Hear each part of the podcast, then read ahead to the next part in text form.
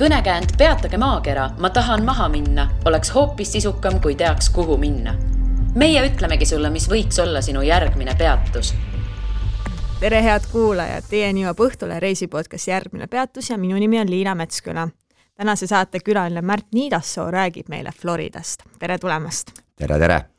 No Märt, miks sa selle reisi sihtpaigaks Florida üldse valisid, et USA suur, lai, et võiks ju igast, igasse suunda minna, et miks see Florida? no minul oli seal kindel, kindel plaaniminek, sellepärast et mul on endal ema on äh, nüüd USA-s elanud, no ütleme niimoodi veidi üle kümne aasta,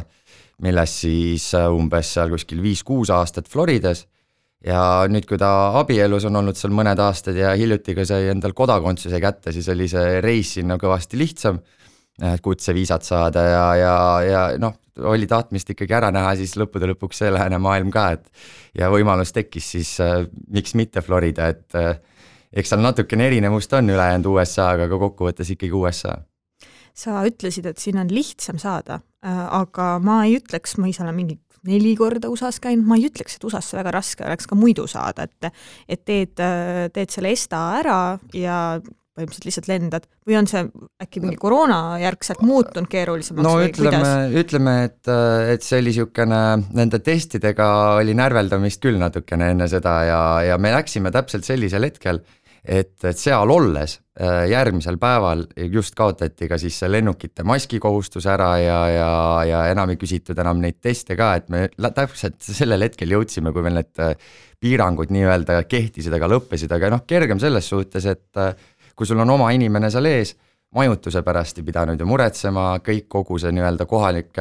kultuuriprogramm mõeldi sul ilusasti läbi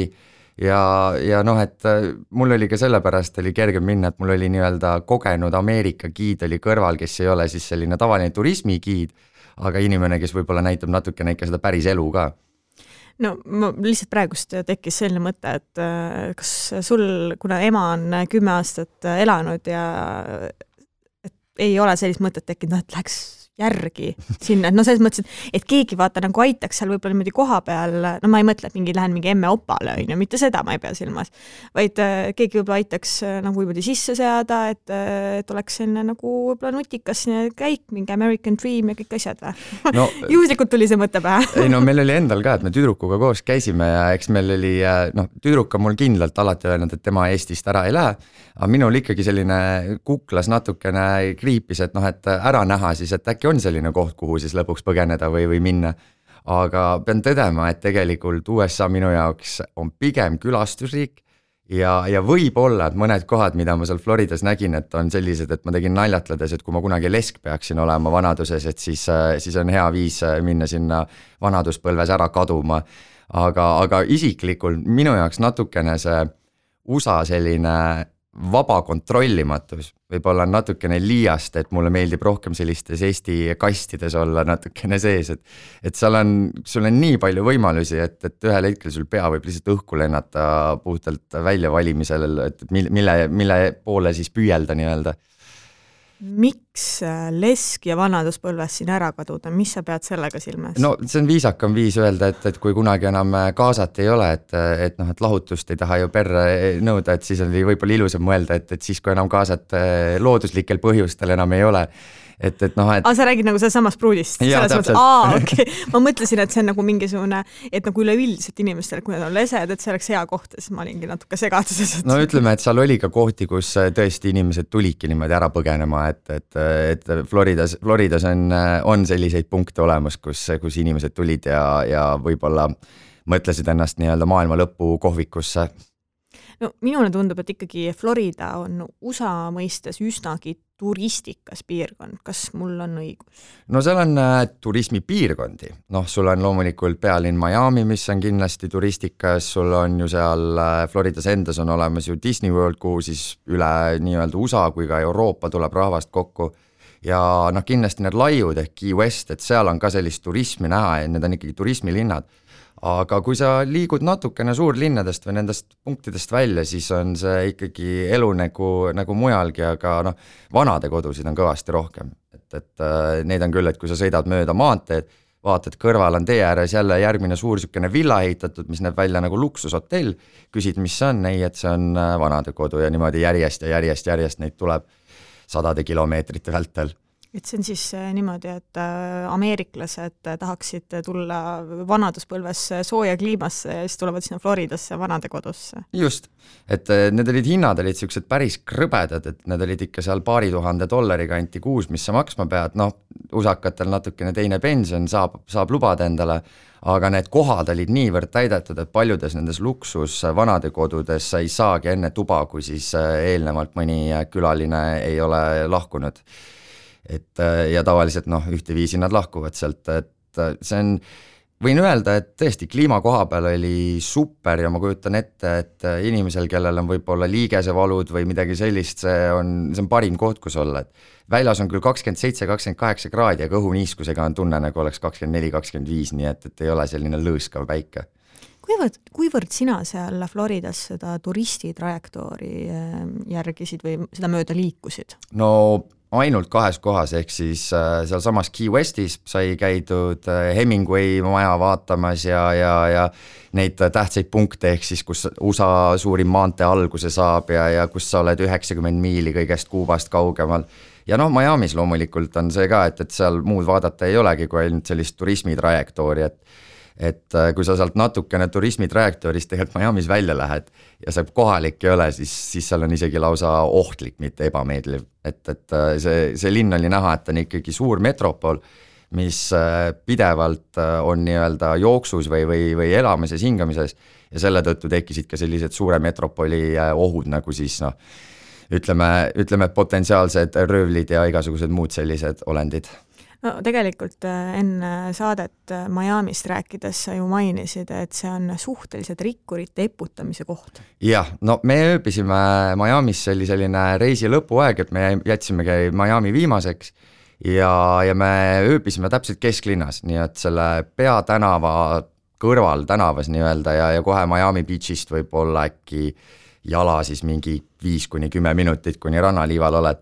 et äh, ja noh, see peatänav oligi ehitatud nii, et sul on arhitektuur on puhas art deco, äh, kõik on restorane ja ööklubisid täis, mis siis töötavad enamjaolt umbes kakskümmend neli seitse, et seal on ikkagi hommikust saadik on mingid inimesed panevad pidu. Ja eestänaval on ainult äh, üks suund autodele ja siis kahesuunaline kergliiklustee.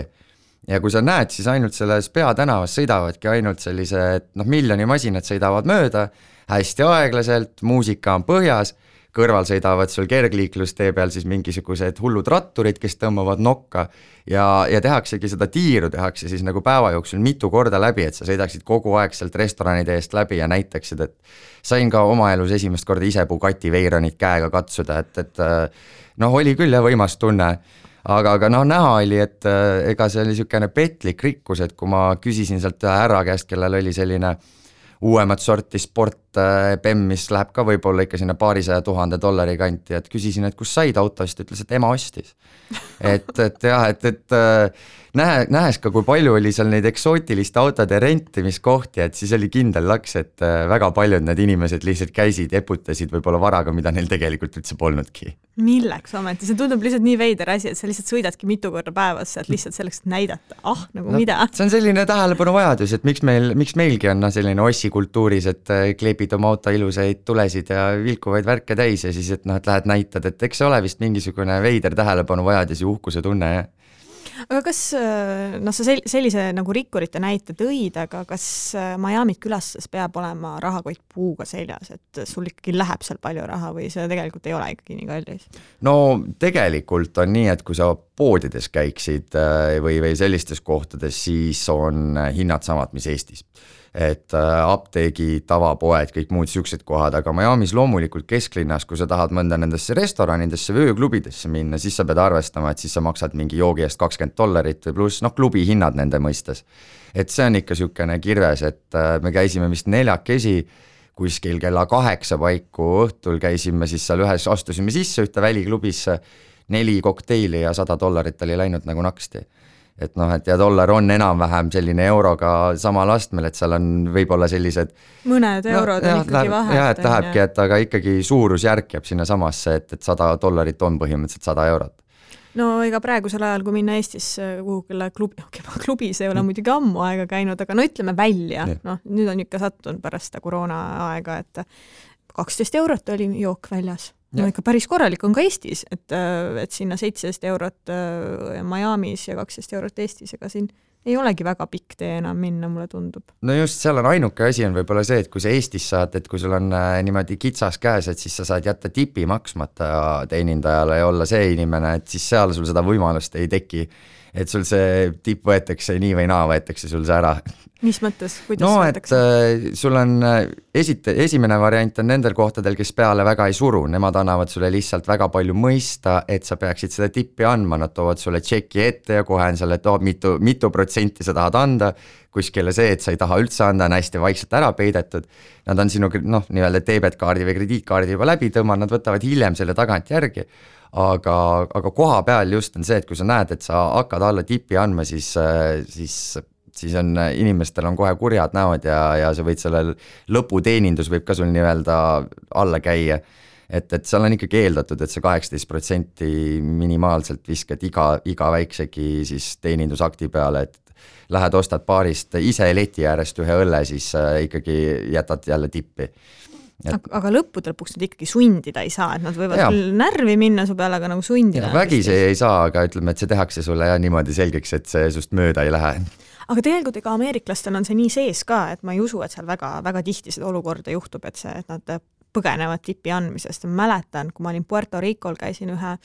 ühe ameeriklasest tuttavaga väljas söömas, me olime juba restost väljas, see oli üks Itaalia toidukoht, me olime sealt väljas juba ja ta oli mingi appi, kas ma andsin jootraha ja ta kõndis tagasi ja kontrollis, ta ikkagi andis. ja et seda nägi seal kohapeal küll, et,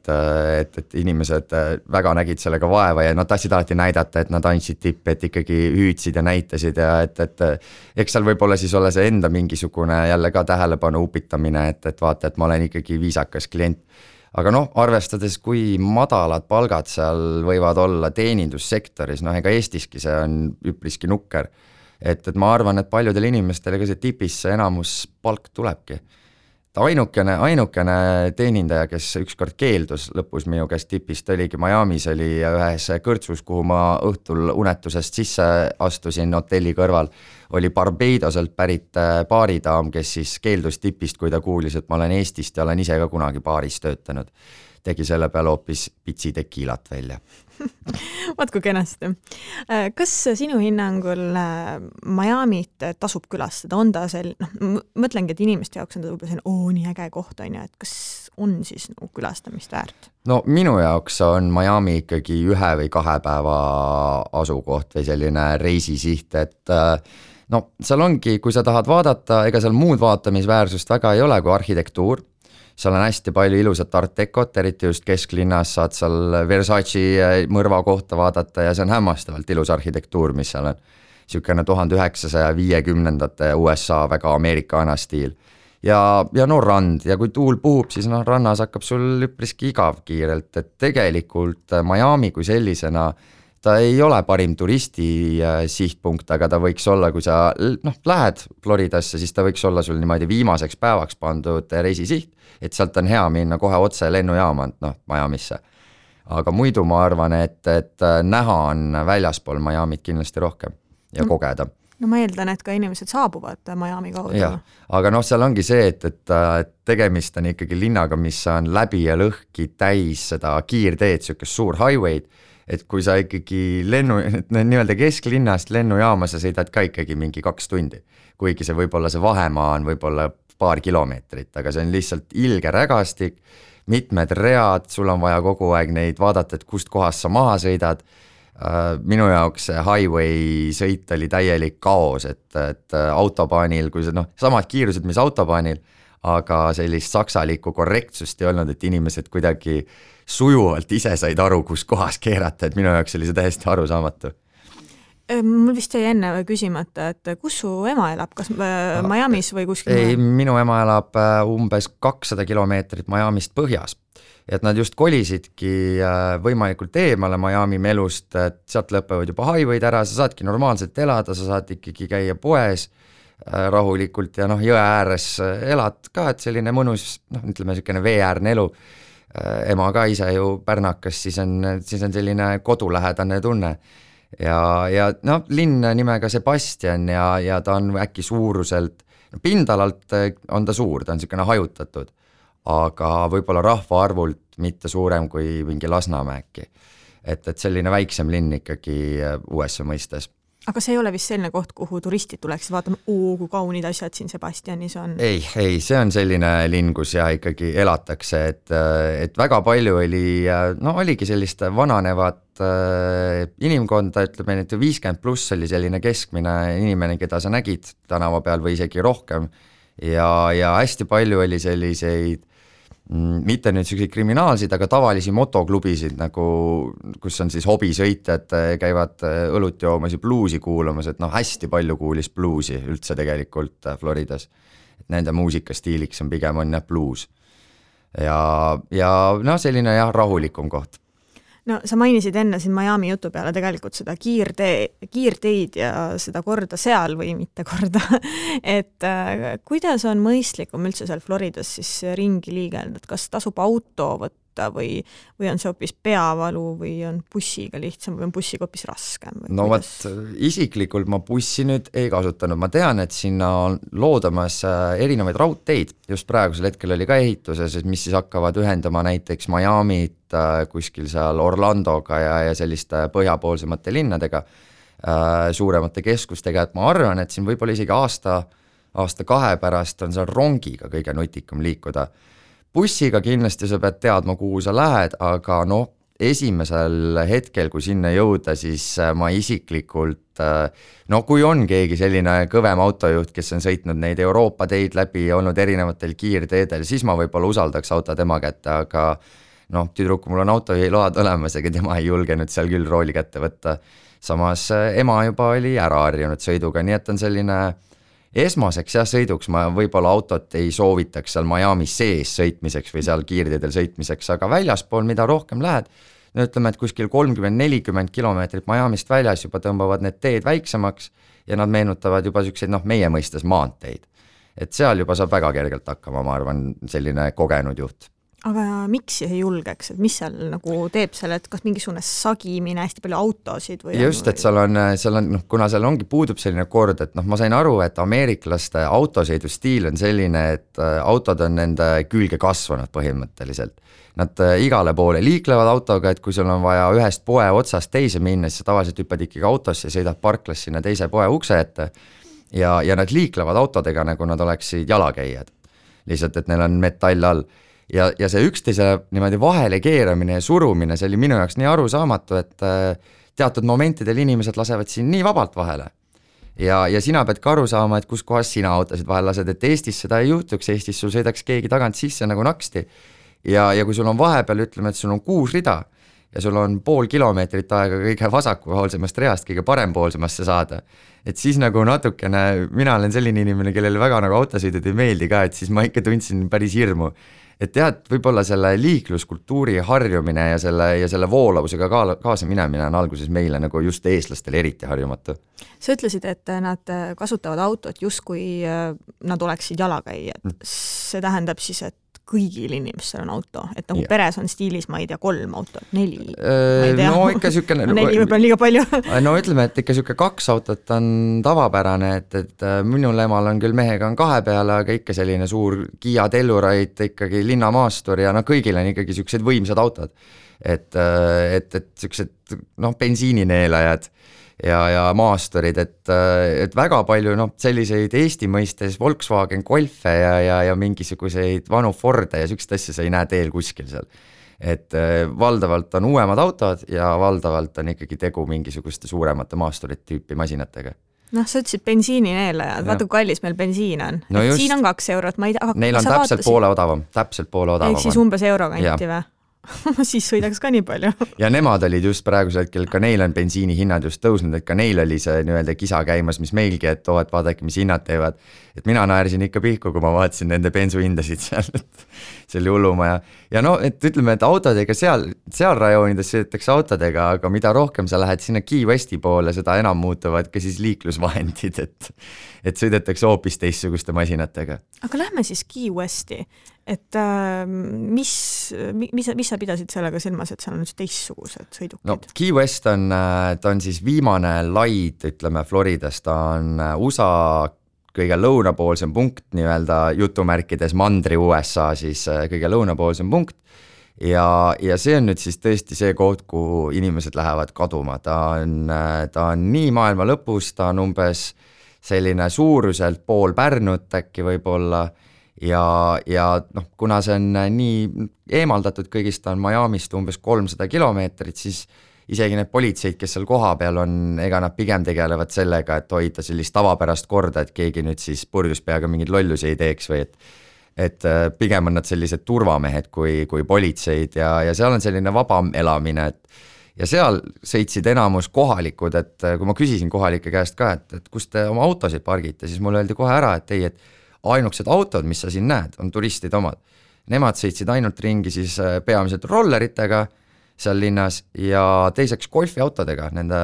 nende jah, nende klassikaliste alla viiekümne kuupsentimeetristega. et nende jaoks, kui neil nagunii oli lubatud vintis peaga rooli istuda tavaautol, et siis nende puhul ei pidanud sul isegi lube olema, et, et sõita ringi ja noh, see oli ikkagi ma küsisin ka, et kas see on Florida selline komme ja öeldi, et ei, see on pigem selline lõunaosariikide ja keskosariikide komme, et tegelikult kõik olid kogu aeg natuke vintis. et äh, selline õlle või mingisugune siidri moodi moodusti saart seltser või selline asi oli köögil kogu aeg peos ja, ja, ja kui sa nägid, et autorooli istuti, siis ka olid need punased topsid olid käes ja ja selline pidev vine oli kõigil kogu aeg sees. aga neil pidi olema see golfi, golfiauto ju ei no nemad sõidavad golfiautoga ka jah, et nagu, et ma räägin, et kohalikud sõidavad golfiautoga, ülejäänud teised sõidavad autodega, aga kõik on vintis niikuinii et seal lihtsalt, seal olid teed olid niivõrd kitsad juba ja see linn oli niivõrd kokku ehitatud, et tegelikult ega sul ei olekski parkimisruumi sinna kuskile võimalik tekitada, et sa pidid äh, kohaliku infrastruktuuriga arvestama ja selle tõttu olid siis nutikam sõita nende väikeste masinatega, juba distantsid olid nii väiksed, et polnud mõtet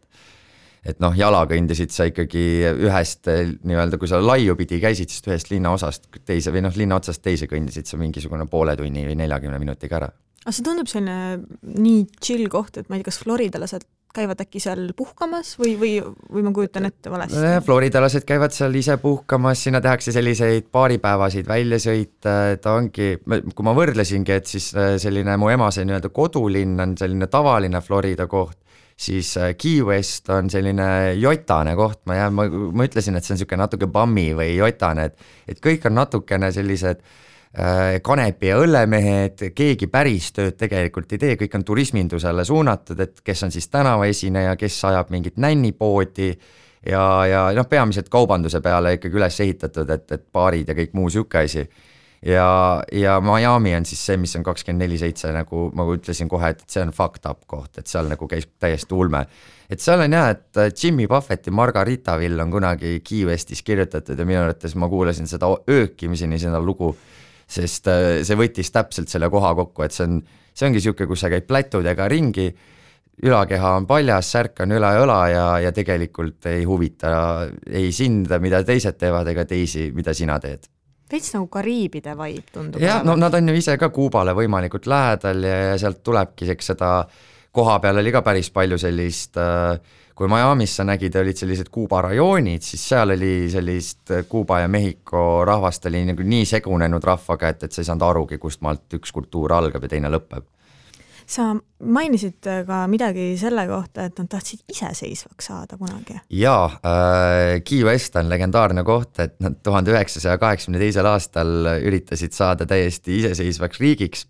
mis loomulikult ära keelati äh,, USA osa nad on, aga nad siiamaani kasutavad, neil on lipud ja neil on kõikjal igasugused vapid üleval, mida nad kutsuvad siis The Gunk Republic ehk siis selline merikarbi vabariik ja nad ise kujutavad siiamaani ette, et nad tegelikult elavad oma riigis, et äh, nendele tavaseadused ei mõju. natukene oli aru saada ka, et miks, et, et tõesti, et äh, kui sul tava, tava ütleme Floridas, no ehe näide on selline, et kanepimüük Floridas tavaline on lubatud inimestele, kes on sissekirjutusega, kellel on siis vastav tõend olemas siis Key Westis olid niisugused kohe ikka putkad olid tänava peal ja keegi sult midagi ei küsinud väga, väga huvitav koht, tundub, et peab võtma äh, reisi sihtkohtade nimekirja. no ega muidu poleks Ernest Hemingway sinna kunagi läinud ja oma suure villa püsti pannud, et, et, et jah, et see on, see ongi täpselt selline koht, kus, kus olla. Äh, kui ma olin Kuubal kunagi, siis ma mäletan, et, ähm, et igal pool oli, et Hemingway käis siin baaris ja, ja siin ja, ja Hemingway istus siin ja niimoodi kas Key West nagu ka elab nagu selle Hemingway mälestuse peal ja nagu turism on seal no, sellega seotud? teatud kohad kindlasti, et,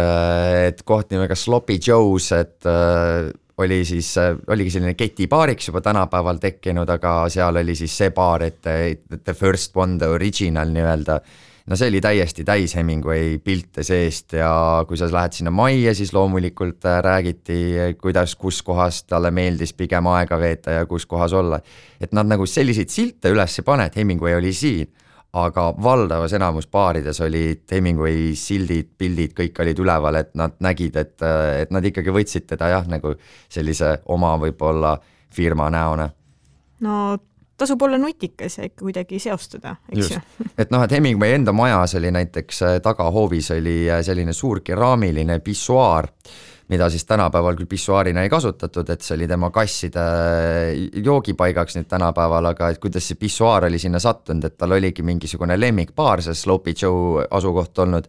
ja kui siis äh, originaalbaar läks remonti, siis ta ütles, et ma olen selle pissuaari jooksul juures nii palju oma raha ära lasknud et, äh, et ma võtan selle endale tagaaeda ja siis ta lasi selle ära lõhkuda sealt seinast ja endale tagaaeda tuua okei okay., äh, mida sa isiklikult veel soovitaksid äh, Floridas külastada, mis võib-olla ei ole nagu turistide poolt nii külastatud, aga tasuks tõesti? no vot, Floridas on selles suhtes lihtne, et, et kui sa sõidad neid mööda tee ääri, siis igal pool on sildid üleval Äh, et jälle, et paari, paarikümne kilomeetri pärast on jälle selline vaatamisväärsus, vaatamisväärsus ja vaatamisväärsus. no valdavas enamuses on äh, sealsed nii-öelda turismiobjektid või sellised ümber, ehitatud ikkagi ümber vee nii-öelda või veeteemade. ehk siis sul on hästi palju akvaariume, sul on igasuguseid muuseume, kus sa saad näha mingeid piraadivarandusi, mida on seal ranniku juures kuldajastul nii-öelda äh, röövitud või siis mis on kaldale uhutud, et äh, need on võib-olla sellised asjad, mida tavaturist ei näe ja loomulikult on see, et mida rohkem sa Miami'st eemal lähed, seda paremaks muutuvad rannad.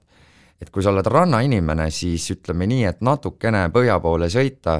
sul on valida, et kas sa võtad siis nagu nii-öelda oled jõe ääres, seal on selline hästi suur jõgi, Indian River, mis minule meenutas rohkem järve tegelikult, ja kohe siis pärast seda saarte väikest jubinat, mis selle jõe ääres on, siis hakkab kohe ookean et sul on väga kerge minna valida ise, et kas sa oled siis jõe ääres või ookeani ääres, et et äh, et jõe ääres isegi tavaliselt ema ütles, et näeb mõnikord delfiine, mina isiklikult ei näinud. Et tüdruk õnneks ühte alligaatorit küll nägi, kui me sõitsime Key Westi poole, et, et äh, seda, seda annab näha. ja noh, jah, vot äh, ongi, et vaatamisväärsustena, et kui sa sõidad siis nagu lõuna poole Miami'st, on need sooalad või Everglade'id, et kus siis on vahepeal on vesi keskel on suured, suured võpsikud, millel all maapinda ei ole ja sinna võpsikusse sa minna ei saa, sest need võpsikud on niivõrd teravate okastega, et, et sa oled katki seal kahe-kolme meetriga ja, ja ikka tõsiselt katki, et, et äh, inimesi on jäänud sinna.